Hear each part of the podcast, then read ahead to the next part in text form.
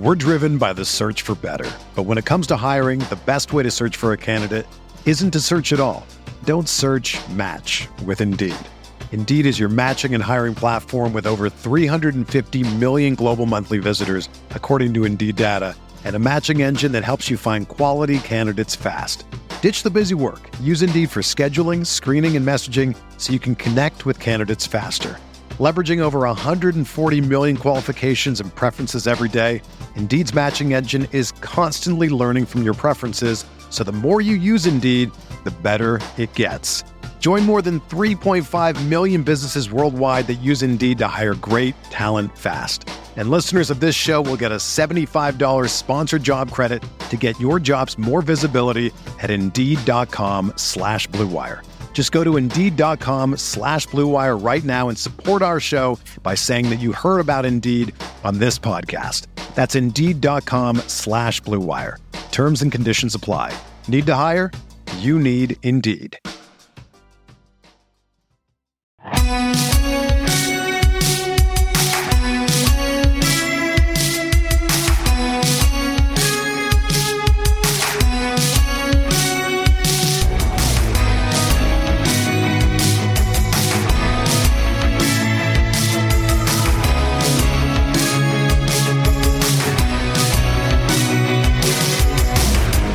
Round of 16 produces worst possible outcome for Ronaldo. Portugal win without him scoring. This is the Arsenal Vision World Cup Daily. My name is Alex Smith, me on Twitter, Yankee Gunner.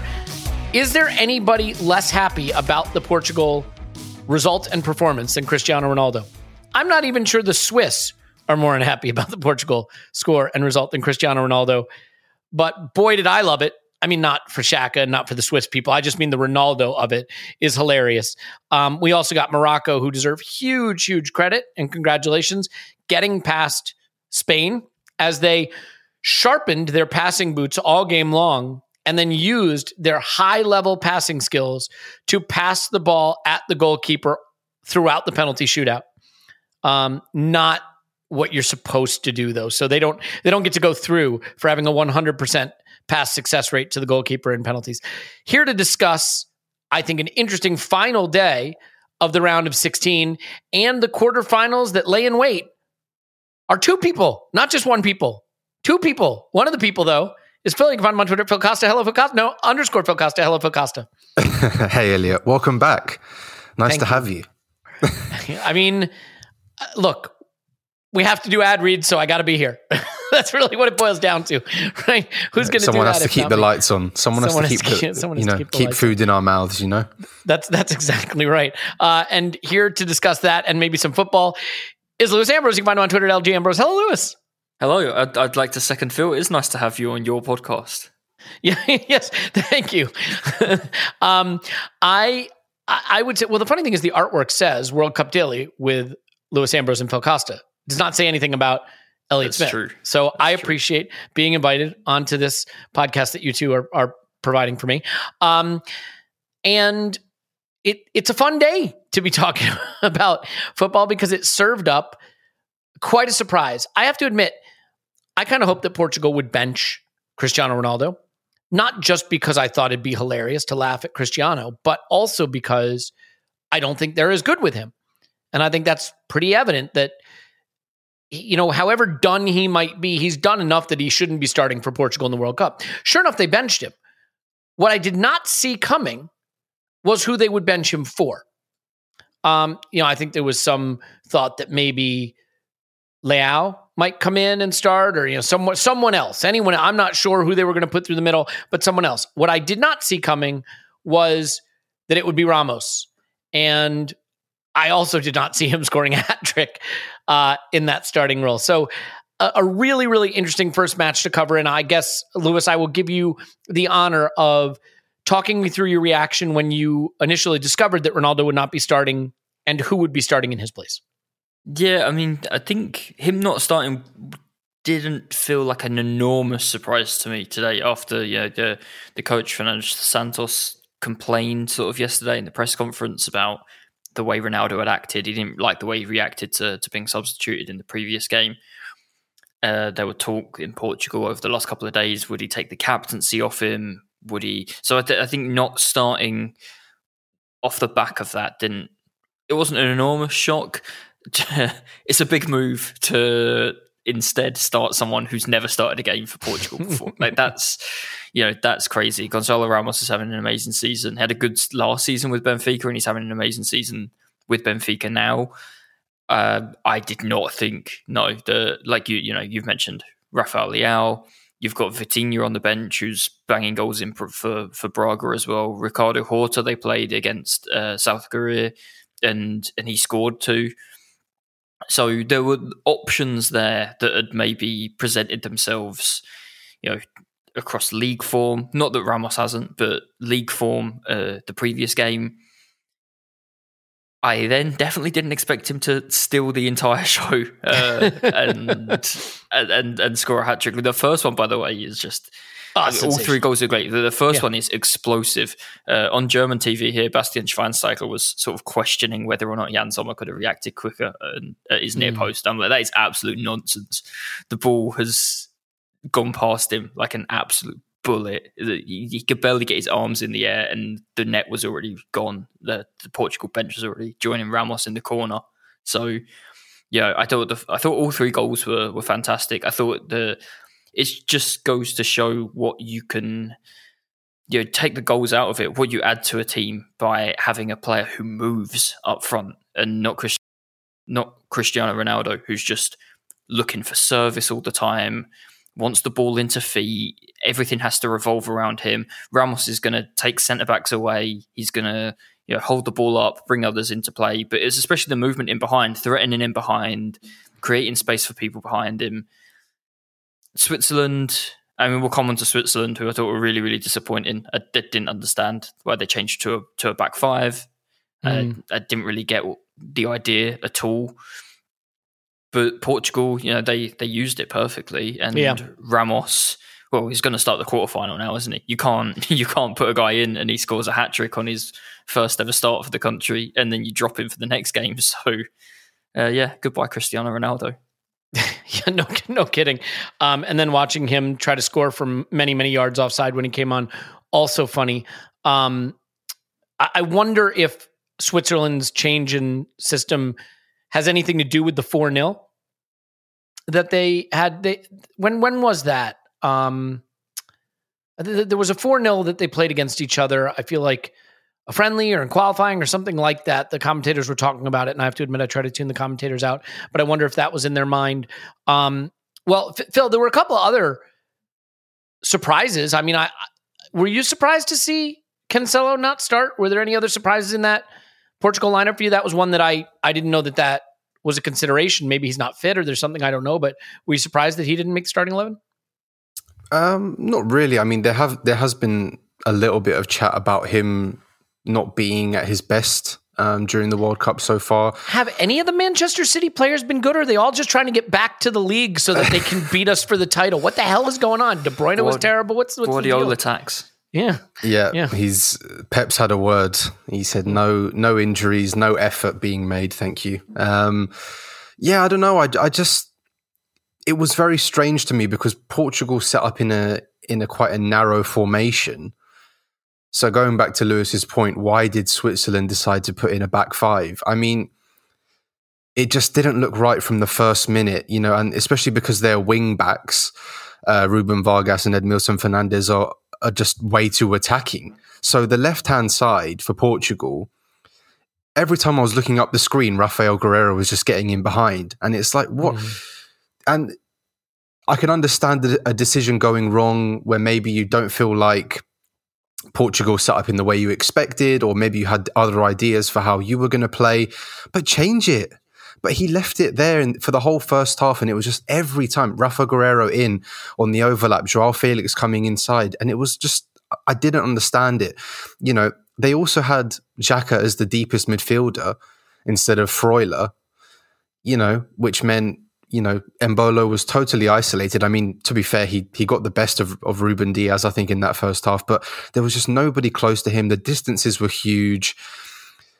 And, you know, everything we've kind of praised Switzerland to be, which is, you know, aware, compact, you know, collectively strong. I just didn't. It was like they just ditched all of their principles, and maybe that was due to a an incredibly exhausting game against Serbia, both mentally and physically. I'm not sure if they were able to replicate those levels in such a quick turnaround, but there was just a lot, both from from the Switzerland manager and, and even the players themselves on the pitch, that I didn't really understand during this game. It's just so weird because Switzerland are so well coached. It's what they're thought of. You know, they're organized. They know how they want to play. They have their system. They change it at a key moment and could not have gotten it more wrong. I think we need to take a beat for a second, though, because Lewis, all that anybody listening right now wants to know is how much are we going to have to pay Benfica for this guy in January? Um, you know, I like. I, I have to admit, I went to the old FBref on Goncalo Ramos, and I'm like, Oh, he's over one expected goal per 90 this season. okay. Nine goals, one assist, 11 starts, 798 minutes, a very small sample size. But he's he was a respectable, you know, half half an expected goal per 90 last season, 0.62 xGXA. Uh, only the seven goals in 1600 minutes last season. So I think we have some educating of ourselves to do. So for the people that are wondering what it will cost to get him in January and if he can be there January 1st, if he's not still drunk from winning the World Cup with a hat trick in the final, what do we need to know about um, Goncalo Ramos, Gonzalo, I, I guess Ramos, and what um what he's going to bring to Arsenal? I think what you can hear in the background there, Elliot, is the sound of that ship sailing. Yeah, money printer go burr. if you're if you're at Benfica right now, that's all you think. Money printer go burr. The, the I, I, know I know Phil obviously uh, Phil has like, such an eye for, for youth football and or players that are breaking through at, at so many of these clubs. Um, Benfica have a conveyor belt. I mean, that term gets used all the time, but Benfica probably as much as anybody else in Europe just have a conveyor belt for these players, especially attacking players. And yeah, every year a new one arrives. Last year it was Darwin Nunez and Goncalo Ramos wasn't being talked about, and then they sell Darwin Nunez for an insane fee, and then it doesn't matter because you know you don't even have to go out and replace him because this guy's sitting there, you know, playing half the minutes last season and is ready to just take on a full time first team role immediately. It's unbelievable. But that's what you see with Benfica, right? Like they don't need any money. Um, it doesn't take a great deal of money to compete at the top of the, the Portuguese league, you know, comparative to what we're used to in the Premier League. Mm. Them and, and Porto and Sporting have so much more money than anyone else in the league anyway. Uh, there's no, yeah, and and you can't attract big names because the bigger names are going to go for bigger wages and go to one of the bigger leagues. So Benfica find themselves in this incredible financial position of not needing to sell any of their players to compete at the level they compete at, but still producing players that can compete at the absolute like Champions League level which just means when a team that wants to go far in the Champions League and win one of the bigger European leagues comes along and wants to sign one of their players, they can point to either the release clause in their contract, which is usually, I don't know, 80, 90, 100 million, or they can say, if there's no release clause, yeah, well, we want 100 million and that's the price. And that's why we saw what happened uh, with the Darwin Nunez fee in the summer. Um, it's funny yeah. as well, obviously, like the, the Portuguese league isn't the greatest league around, but these players who who put up these numbers tend to do pretty well when they go abroad as well. That's an um, interesting point. Yeah. Uh, there have been some notable failures, but yeah, I mean, I mean, they do tend to do pretty but, well. But it's not like Eredivisie level or or no even, that yeah you, you know like nobody seems to really massively flop when they they come out of Portugal. So yeah, it's uh you know especially I mean, a lot of them move to Spain and, and the football's fairly similar. But yeah, it's uh, Goncalo Ramos good luck. Uh, let's let's move on to the next one, probably uh, as far as Arsenal are concerned for January. Unfortunately, yeah, yeah. Well, I mean, Phil, I'll give you a, a quick final word on on him and what what you make of him, and if somebody is going to go spend hundred million on this guy, how far over their ski tips are they getting? I mean, I look at him and I say it's an awfully small sample size, but by the same token, the guy just scored a hat trick against Switzerland in the World Cup, and he looked awfully confident doing it, and he flashed a lot of different skills along the way. I mean, there's he tickles one, he powers one, right? He had a little bit of everything. He also got unlucky with a save, uh, tipped around the bar, right? Uh, early on, I think, if I'm remembering correctly, on a ball that was threaded through nicely. So is is someone gonna go spend more than this guy is worth, or is or are we seeing the next uh, true star coming out of the Portuguese league? Well, I mean, the team that pushed most most for him in the summer was Southampton. So, mm. you know, they pushed hard for Cody Gakpo, couldn't get him. They pushed hard for Goncalo Ramos, didn't get him.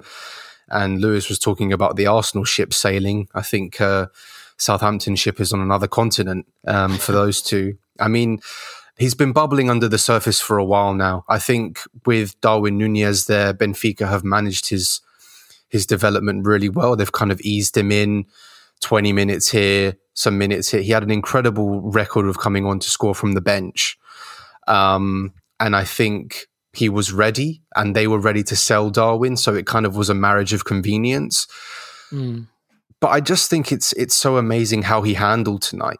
You know, what a way to deal with all that pressure that that he didn't ask for.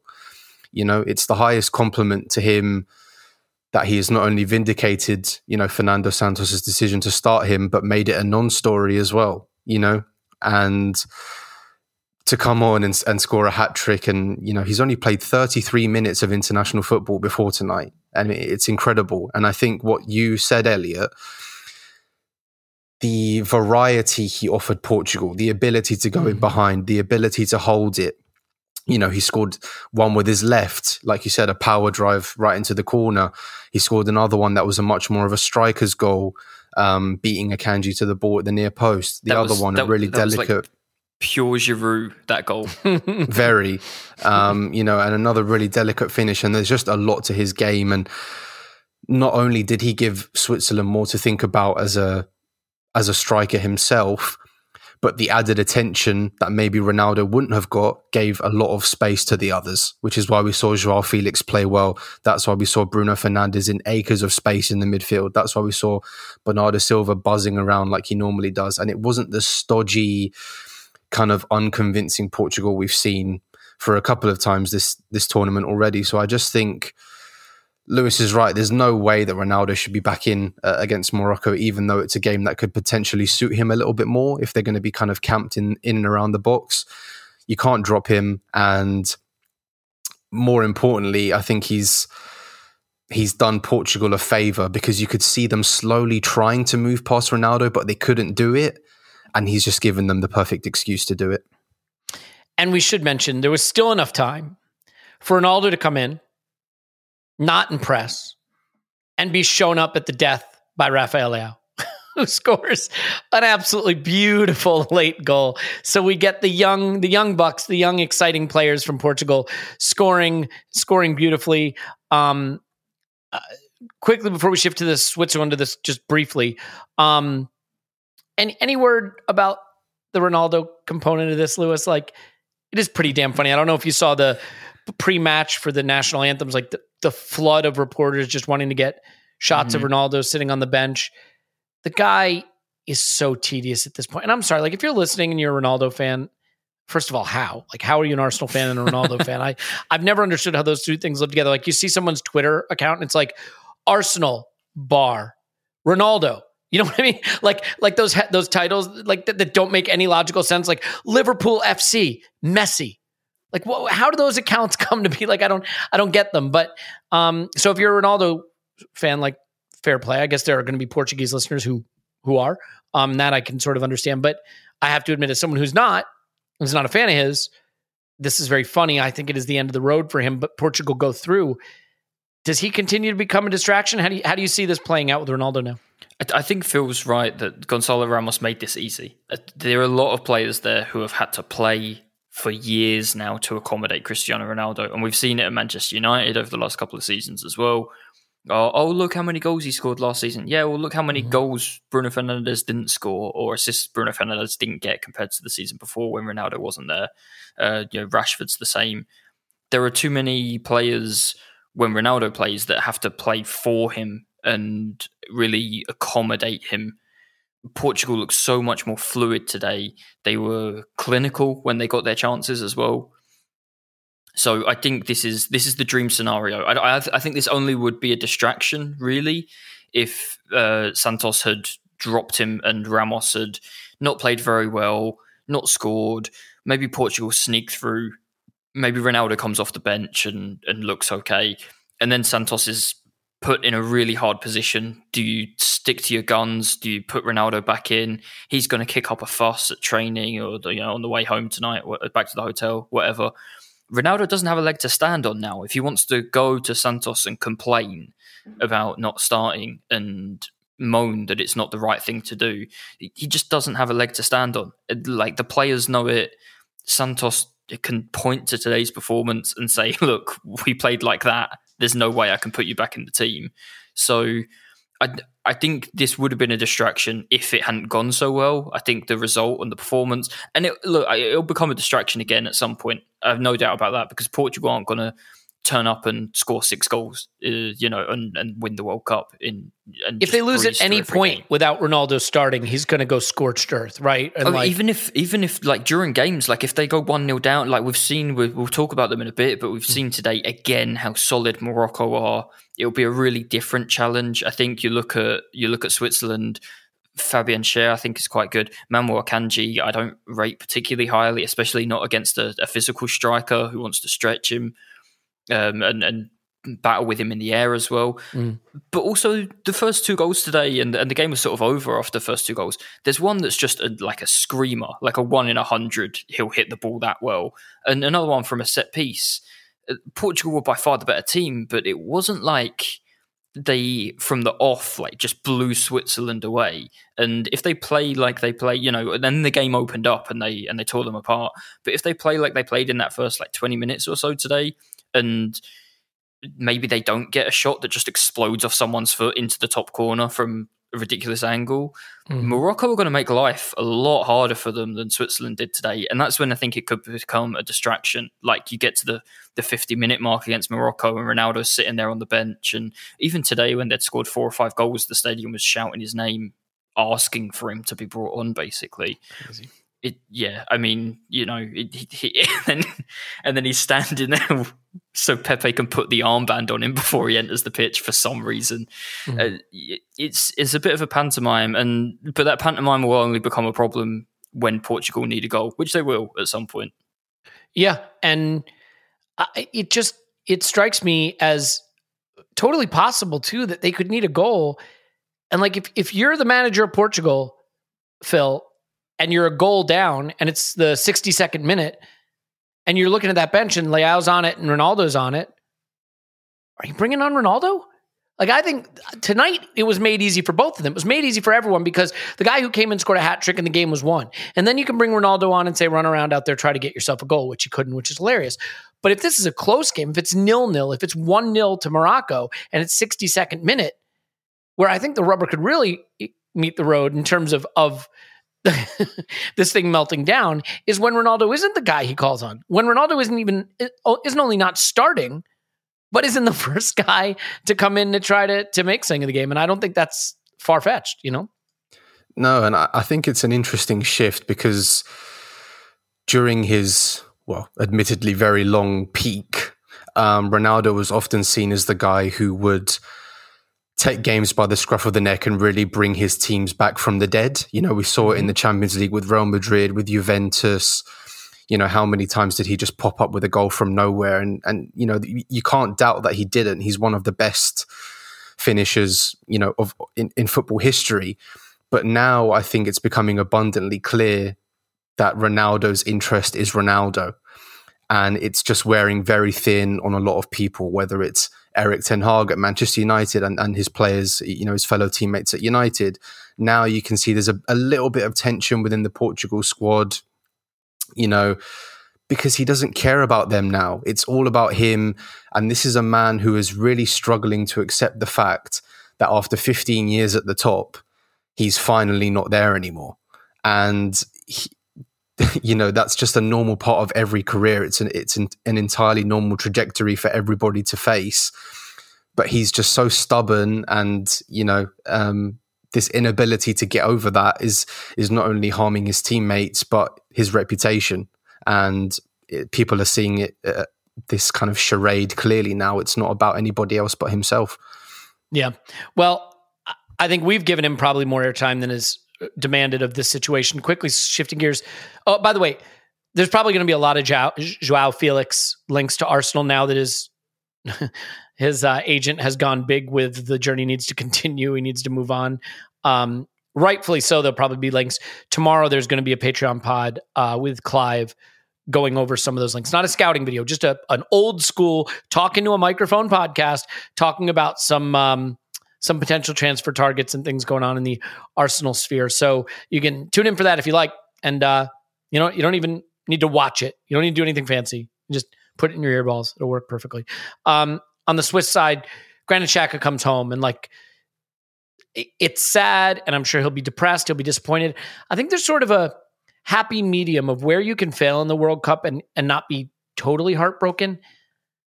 Now, the manner of the defeat is going to sting, but I think we get Xhaka back at the perfect time. He got out of the group, played reasonably well, still fit. I don't think crashing out to Portugal is going to be, uh, you know, a heartbreak necessarily. I mean, it's always a heartbreak when you go to the World Cup, but I, I think he can overcome it. He did get out of the group. He did make the knockout rounds, and he gets home in enough time that he should be starting for Arsenal on Boxing Day. This is probably the best case scenario for one of the players we just could not afford to be without in light of the Jesus injury. So you feel pretty good about how Xhaka leaves this tournament, Phil? Uh, yeah, I think so. Uh, well, it's easy for us to say it, but I'm not sure if you saw those Tomiyasu quotes where he he was clearly quite devastated at, about how we clear my head, feel. get away from football. Yeah, yeah, yeah it was not, not that, didn't sound great.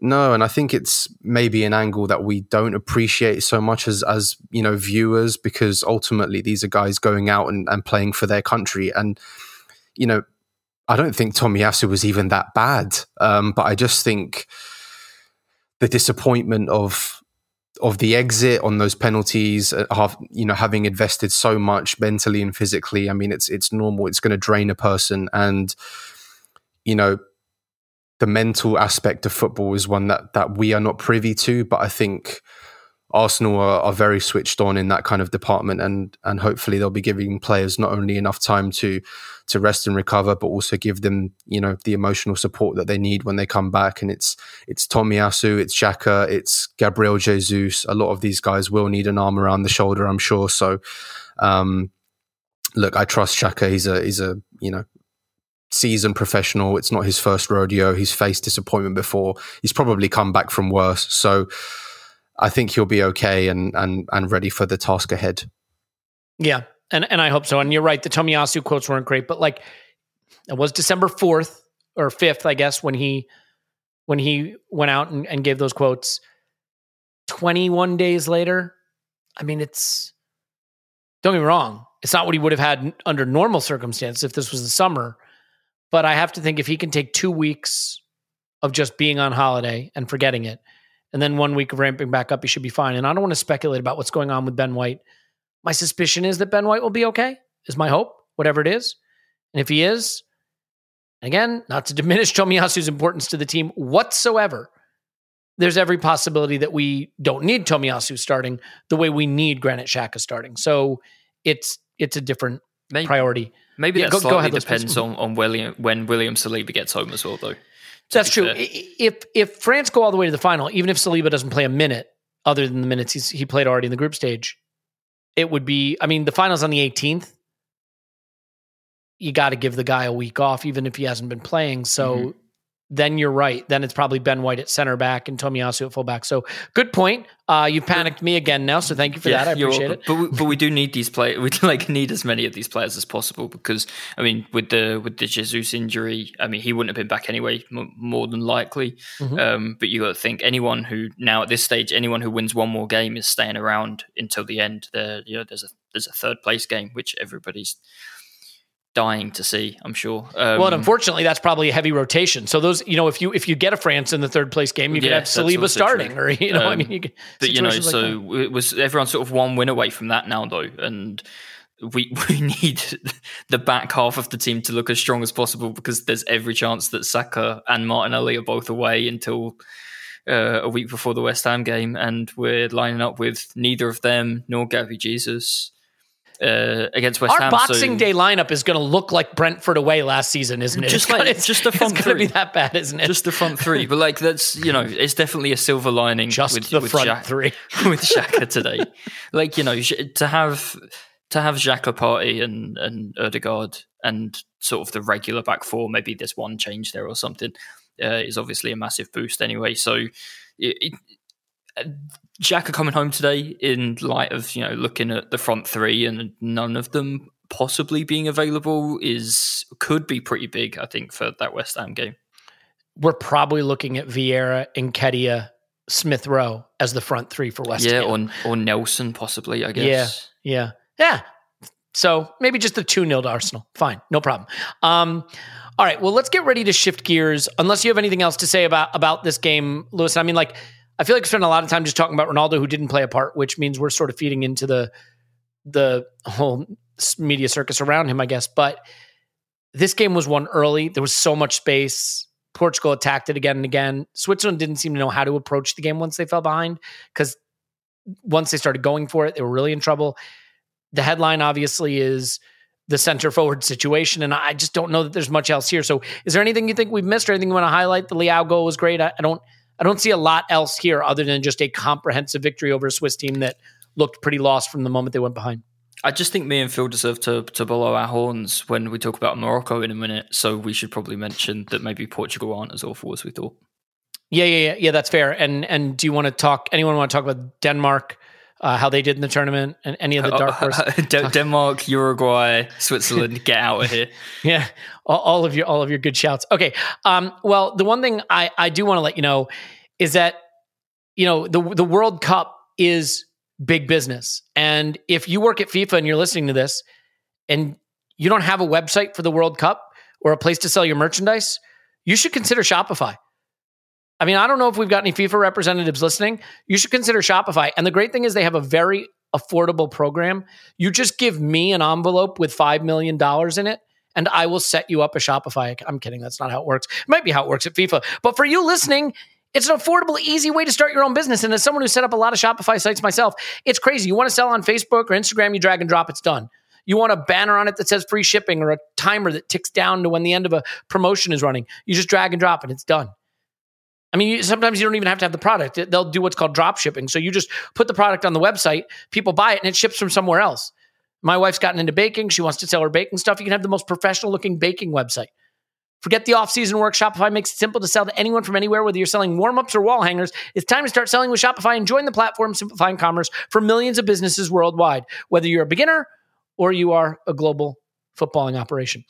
With Shopify, you'll customize your online store to your brand, discover new customers, and build the relationship that creates diehard fans. Shopify fields all sales channels to grow a winning business from an in person point of sale system. So if you have an actual store, to an all in one e commerce plan, and even across social media platforms like TikTok, never heard of it, Facebook, and Instagram.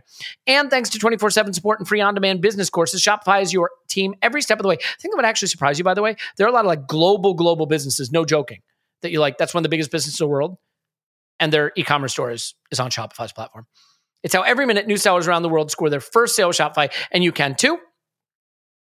Sign up for free trial at shopify.com slash Arsenal Vision, all lowercase. Don't know why. Is can web links be can link addresses be case sensitive I, shopify.com slash arsenal vision all lowercase to start selling online today that's shopify.com slash arsenal vision and once you have done that you're going to feel amazing but just because you feel amazing doesn't mean your body is in amazing health. And in order for your body to be in amazing health, you need to get AG1 from Athletic Greens. It is the combination of 75 high quality vitamins, minerals, whole food source superfoods, probiotics, and adaptogens to help you start your day right. Special blend of ingredients supports your gut health, your nervous system, your immune system, your energy, recovery, focus, and aging all the things. What are you going to do? You're going to take gummies. You're going to pee them right out. There's not going to be anything that gets in your bloodstream. You're going to have 17 cups of coffee because you're tired all the time. Then you're going to take ginkgo biloba because you can't concentrate. Then you're going to take, you know, THC to calm you down. To be fair, stick with the THC. Don't get rid of that. You can do AG1 and keep the THC in your life. Point is, this does all the things. It's all the benefits. It's all the things. Why do you consume it? Why do you take it? Because you want to have energy. You want to have focus. You want to have gut health. It is keto, paleo, vegan free, daily free, gluten free. It's less than the price of an expensive cup of coffee. Has over 7,000 five star reviews. And you can do it now. To make it easy, Athletic Greens is going to give you a free one year supply of immune supporting vitamin D and five free travel packs with your first purchase. Purchase? Purchase. All you have to do is visit athleticgreens.com slash vision. Again, that is athleticgreens.com slash vision to take ownership over your health and pick up the ultimate daily nutritional insurance. Phil! Is that enough of that? Indeed. Now that, Okay. That one felt good. uh, stretch the legs a little bit. We're recording late in the afternoon. Could be siesta time. Get that, wakes you up. Here you go. Now we're ready. And we are ready to talk about Morocco. Laying the hurt on Spain in penalties. Phil, I thought this was a really well contested game. I thought Spain did the thing they do where they press and they control and they keep the ball. But Morocco, to their credit, they were brave with their one touch football from back to front to get out. I think the thing you cannot do against Spain is just let them pin you deep. You cannot just hold on to the ball and expect there to be space. You can't just boot it up the pitch. And Morocco, they didn't always do it right, but they were, they had conviction that they were going to try to play out of that press, that they were going to one touch their way out. The keeper showed some bravery at times where I was thinking, no, just kick it long. I, I think Spain deserves credit because this cliche of oh they just do a thousand passes. No, they're a good team. They're a good team that does really good things. Their press is good. You don't see a lot of international teams as coordinated as they are. They showed coordination and talent. Morocco showed courage and and precision and skill, and it was a well contested game. I think both teams deserve huge credit, but this isn't a World Cup of huge credit. It's a World Cup of football, and one team goes home, and that's Spain. So, what do you think about the nonsense I just said to set you up to discuss this game? It wasn't nonsense at all. Uh, you know, I don't Indeed. think anybody was. I don't think anybody was surprised at how this game panned out. You know, Spain obviously the the more patient, possession based, technical side, while Morocco are very kind of intense, physically uh, compact, and look to break on the counter. And I think a couple of things for me were really the story of this game, and that's and and one of those things was Yusuf En-Nesyri, who did an excellent job sitting on Sergio Busquets, and that made it really really difficult for for Spain to get through uh, through Laporte or through Rodri because En-Nesyri was just stuck on Busquets the whole game, and that forced. Pedri, who's much more dangerous further forward, Gavi, who's much more dangerous further forward. They almost had to be next to their respective centre backs at some points to just to try and get the ball you know, and it was a really kind of intelligent thing for for Morocco to do because obviously Busquets, everyone knows about him, what he does. Um, but they were starved. They were starved of any ser- uh, service, any progression. Um, and the midfield three, particularly for Morocco, I mean, so so good. Again, um, Sofyan Amrabat. I'm just going to get a quick word in already. I'm sure mm-hmm. we're going to speak about him later, but he's been for me one of the players of the tournament, and his role just in front of that that back four today, he was faultless, absolutely faultless. Um, and I think Spain just didn't know how to deal with deal with the questions that Morocco were posing. I mean, there was also another interesting call with with Marcos Llorente playing at right back. I'm not sure what the thinking was there. I think Azpilicueta's been fine, um, nothing great, but he got a nice assist from Morata maybe there were some question marks about how he would be able to deal with Sofiane Boufal, who's very tricky, very quick. Um, but Llorente made absolutely no difference because he was getting roasted every single time. So, you know, for me, those two, you know, those two tactical, should we say, factors, I thought really kind of dictated this game. And and it wasn't just a, a feeling of Morocco sitting back. I, I really thought they they did try and play when they got out you know, the right side was a little bit disappointing at times. I thought Hakimi would have tried mm. to get forward a lot more. Um, but in general, I thought they they were really strong technically, really aware of their roles, and and you know ultimately really committed, which which really threw Spain off. Yeah, I mean, the the interesting thing, uh, Lewis, is that Morocco ha- isn't just some plucky underdog. They've got some really talented players in this team that play at the highest level. Um, I think there is a tendency sometimes to just make lazy conclusions about who the favorites are. But Morocco were great in the group stage. They're great in this game. Let, let's just set the Morocco part aside just for a second, because we'll come back and praise them. They deserve a lot of praise. They deserved it at the group stage, probably didn't get enough. They deserve a ton today. There is this sort of sneering dismissal of Spain as a team that just passes to death with no point. And I don't know, maybe it's because I support a nation that does not have footballing heritage and, you know, has some issues that we need to work through if we're going to be a, a real international level team. Like, I think the way Spain play is really excellent. And I can't poke a lot of holes in it. Scoring goals is hard. Sometimes you do, sometimes you don't. They hit the post with a flashing shot at the death, the very, very death of this game. They did create openings. Um, there's a lot of young talent in this team too. This is another golden generation coming through. Pedro and Gavi and uh, Pedri and Gavi. I mean, like they're going to be good for a while. What's your sense of the way? I mean, look, it is funny to laugh at Spain and say, "Ha ha ha!" They passed to the keeper in the penalties. We'll get to the penalties, but like, what's your sense of the way that I think people are a little dismissive of Spain? Because I, I get this, this is very, this was a very Spain way to go out, but I think they played some of the best football in this tournament just without the goals. Yeah, and I think it was the same story uh, at the Euros 18 months ago as well. I think they were probably the most exciting and interesting team to watch at the Euros. And and you were right before when you said like people talk about the passing and stuff, but it's the way they box teams in. Like mm-hmm. there are there are two things about Spain that that strike me, um, and that's the, the in sort of an impressive sense, and that's that they're pressing high up the pitch, uh, how they cover every single option, and you cannot escape it. It does require pretty much perfect one touch football to get out and pin them back and, and sort of get into their half, which just means this relentless wave of pressure just keeps coming and coming and coming because you invariably give the ball away against them and don't even make it to the halfway line. And the other thing is how impossible they are to press uh, you know, Phil mentioned it today. That's the key is to sit on Busquets mm-hmm. and force everybody else back to because Busquets can't feed the ball through to you. But you you've seen it in the I mean the Germany game. I think still um, if you if you take two teams and both of them are out. Um, if you take just two teams playing football, the Germany game uh, for me, the the group stage, the second game was the only game I've seen at this World Cup, and I think maybe England France could could be another one that we see in a few days. That's the only game so far at this World Cup that I saw, and I thought like I could have been watching a Champions League semi final or or Champions League quarter final from the the level of both teams on the pitch for the entire ninety minutes. And I think Spain were that that was them all over. They're just like perfect when you try to press them. It's impossible. And then they find the gaps. When you don't press them quite so high and you sit off a little bit, and, and this is what Morocco have done brilliantly this whole tournament. Morocco do not let you near anywhere near their box. It's just protect the box, protect the box, and the sort of 10 meters, uh, 10 yards immediately ahead of the box you can have the ball further back than that. You can have the ball on the flanks, but you're not coming into a into our box or that sort of zone 14 area.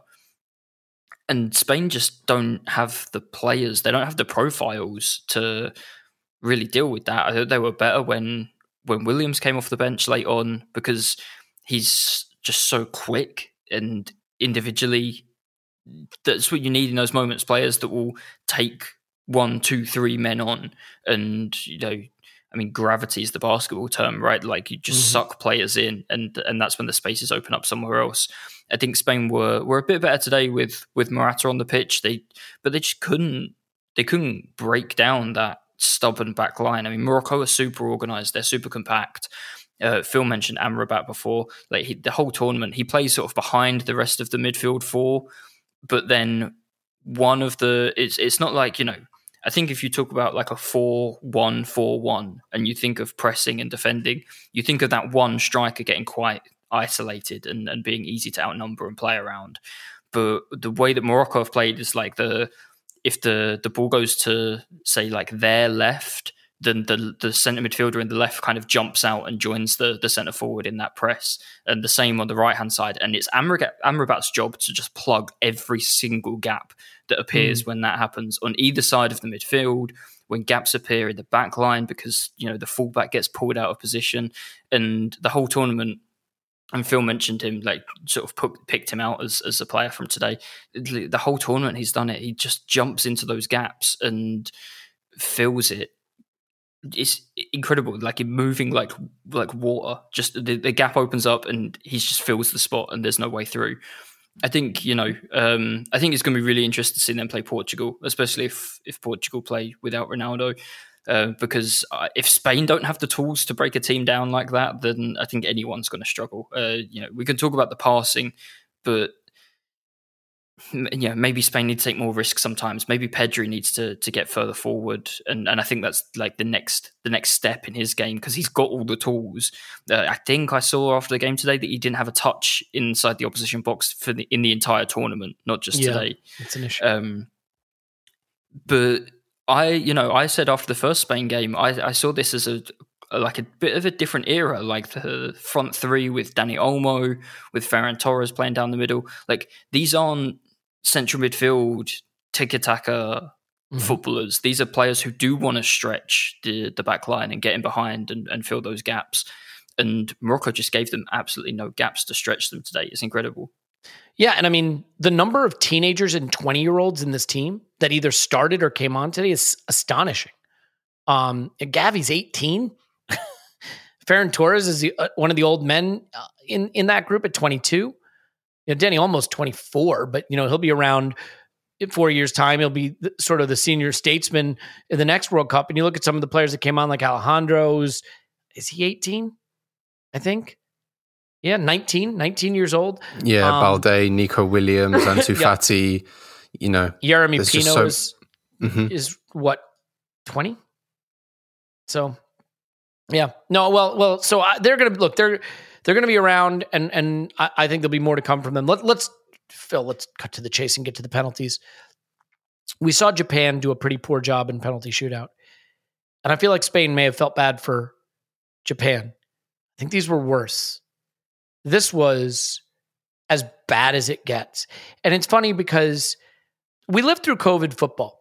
And I think what COVID football taught me, apart from the fact that it's hell of, hell of a nice thing to have fans in the stands, is that penalties are in that class of thing that every single player can do well.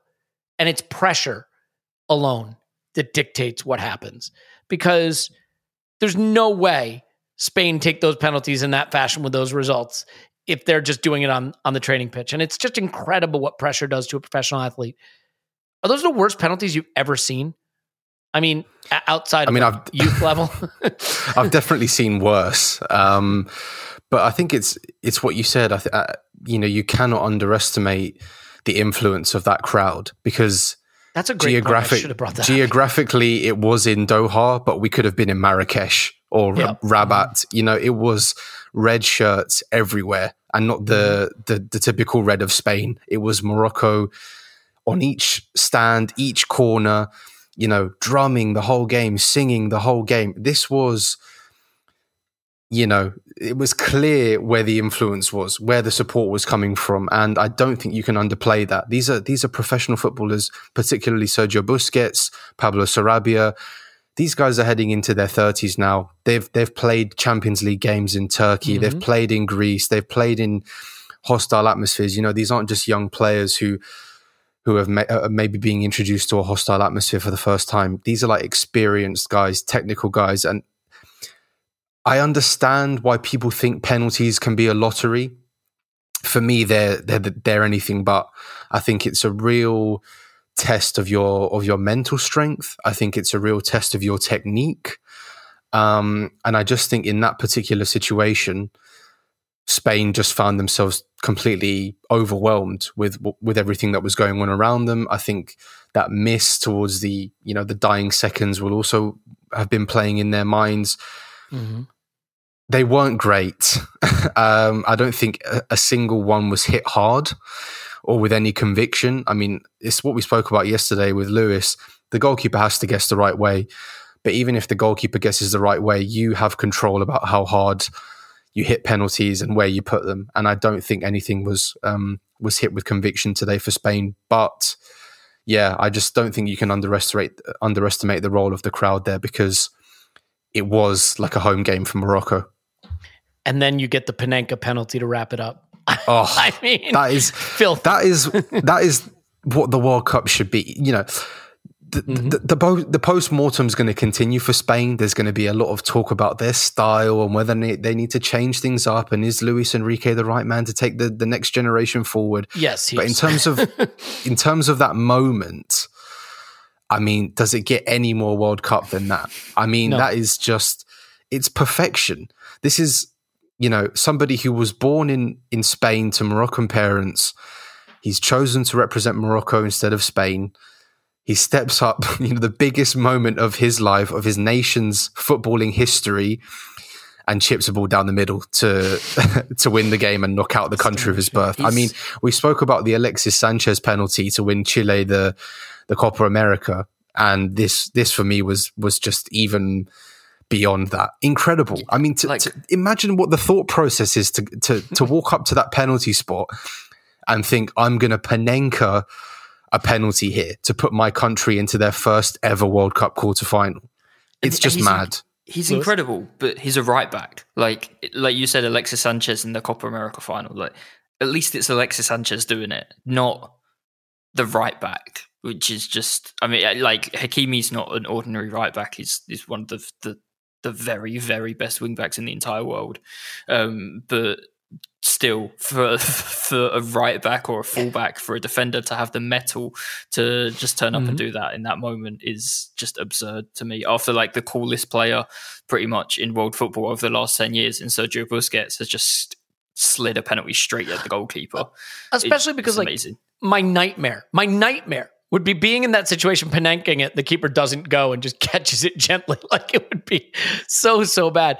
Um, all right, well, let, let's look ahead quickly because we get two days off from this. You don't have to podcast with me until Friday, you lucky sons of bitches. Um, but it's it's Netherlands, Argentina, Croatia, Brazil, England, France, France, and Morocco, Portugal, and I mean, I can't look past England, France, obviously. To me, as good as Portugal were today and as good as Morocco were today, I still see the team that wins that game as the team that probably goes to the final from this bracket. And then the other thing that sticks out to me is sorry, Dutch and Croatian fans, I apologize in advance. I want to see Brazil, Argentina in the semifinals. So, Lewis, I'll let you have first crack at it. Uh, those are the things that jump out to me. We need to get Brazil and Argentina through so they can meet in the semis. And I think the England France winner is going to wind up in the final. You have any other take takeaways from what we're going to see in the quarters? Just just on Brazil, on the prospect of Brazil Argentina, just like I said to my wife the other day, remember those Clásicos when Mourinho was in charge of, of Real Madrid and it was it felt like they played each other six times or seven times every season, but it was just box office. It was high performance art and theatre, and you couldn't take your eyes off it. Even though everybody was just moaning about all the players diving and screaming and, and moaning at each other and the way they were kicking each other and stuff, no one could take their eyes off it. And Brazil Argentina in a World Cup semi final screams that level of, of theatre and drama to me. So I'm I'm with you. I really hope that that that's what we see. Um, the, the other side, I I don't know how clear cut I see it. Uh, you know, England, France, Morocco, Portugal. Um, I don't know how clear cut that is. I feel like uh, I feel like any of those teams could tr- trouble one of the other teams. Yeah, um, you know, I think Morocco. I, I think these tournaments you always get. It's quite difficult after a moment like they've just had against Spain to then go into the next game and and bound into it. And it's a bit, you know, you worry that maybe they've already had their moment and and their final, their big emotional release so far. Um, and and to replicate that now against Portugal will be tricky. Uh, and obviously England France on Saturday will be hopefully one of the the best games it should be on paper you know one of the best games of the whole tournament two two teams just full of top level players going at it for a place in the world cup semi-final you can't ask for more than that Yeah, totally agree. Phil, your quick uh, overview of the upcoming quarterfinals. Uh, you don't have to go in the direction I've chosen. Just what, what's jumping out at you? No, I mean it's what Lewis said. I mean you can't take your eyes away from a Brazil Argentina um, semi final, especially with the narrative of of Messi. Is it his last one? Probably, you know, and he kind of needs that one to complete the set, you know, and. But Brazil are Brazil, you know, and they look very ominous. And I just think with Neymar, with the strength in defense, I, I think it's going to be an incredible game if, if that ev- eventually comes into fruition. But, you know, I don't see Croatia giving Brazil too many problems. I could maybe see the Netherlands being being a, a little bit more difficult um, for Argentina just due to their style. I think they're so difficult to read, very up and down. One day they can be with a with a back four, the next with a back three, the next, you know, they're pressing, the next day they're sitting back. So I think the Netherlands under Van Gaal, under in general, are just very difficult to read. So, but obviously, I would love it. I would love to see a Brazil Argentina semi final, and then yeah, Morocco Portugal. I mean, asking them to go again after today. I mean, the effort I don't know how they're going to have anything left in their legs, to be honest, because I was fearing for them at the 75th minute, let alone the 120th. So, you know, do they have enough? That will be the uh, the litmus test, and Portugal will be on a on a big high. Really looking forward to France England. I'm I'm hoping to see a really fast paced game of football. Um, and I think it's interesting because they don't have too much history in in tournament football. Um, so I think that's a really nice angle for the games to take place. By the way, if I if I told you how many games Spain had won in the World Cup since 2010, how many would you guess? Since 2010, including the 2010 World Cup? No, since since 2010 Okay. in the in the three World it- Cups is since. it- was it two, three? Um, I'll say three. It's three. Yeah. That's one against I have an, Australia, encyclop- one against encyclopedic memory of all football Yeah. events. So one against Australia, one against Iran, and, and one against Costa Rica. Three wins from eleven. But have they I won mean, a Euro not- in, in the intervening period, or what? What? What am I thinking? Or I guess they won the World Cup in 2010. Is that when they won? Yeah. Yes. And and then Okay. the Yeah, and- and then 2012 and then Euros. 20 And it's 2012. 2012 Euros. So that those are important details. You know, I feel like that that buys you some goodwill. No, no, I, I just thought it was a really interesting stat It because surprising. it's But it they was weren't in surprisingly between. low. To, to be fair, this is everyone who's exciting about them now was not available four years ago, right? So no, no, completely, Yeah. completely. I just Okay. think it was an interesting, interesting stat. Like we said, we covered the young player angle. Um, but it's yeah, like the stat you gave me the other day to launch the the episode that England and France have never done battle before in history. Yeah, that apart from turned out to be wrong. 1066. I'd say hi- historically that doesn't check out. that, doesn't, doesn't check out. exactly. All right, let's leave it there. There's been a hell of a lot of fun. We'll obviously come back for the quarterfinals. There's going to be a Patreon pod tomorrow on the January transfer window uh, with Clive and and transfer targets and things like that, and uh, how much money we're paying Benfica, which will be fun. Um, we may do uh, we may do another Arsenal Vision pod this week if there's any news and anything to update. But there will be more uh, World Cup dailies as the World Cup actually has you know daily stuff going on. That's kind of the whole point of the world. You know what? You'll figure it out. Phil's on Twitter at underscore Phil Costa. Thank you, Phil Costa.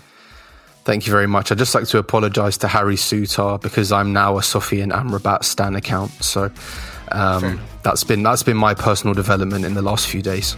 Just don't go to Denmark. Lewis is on Twitter at LG Ambrose. Thank you, Lewis. Harry Souttar will never forget you.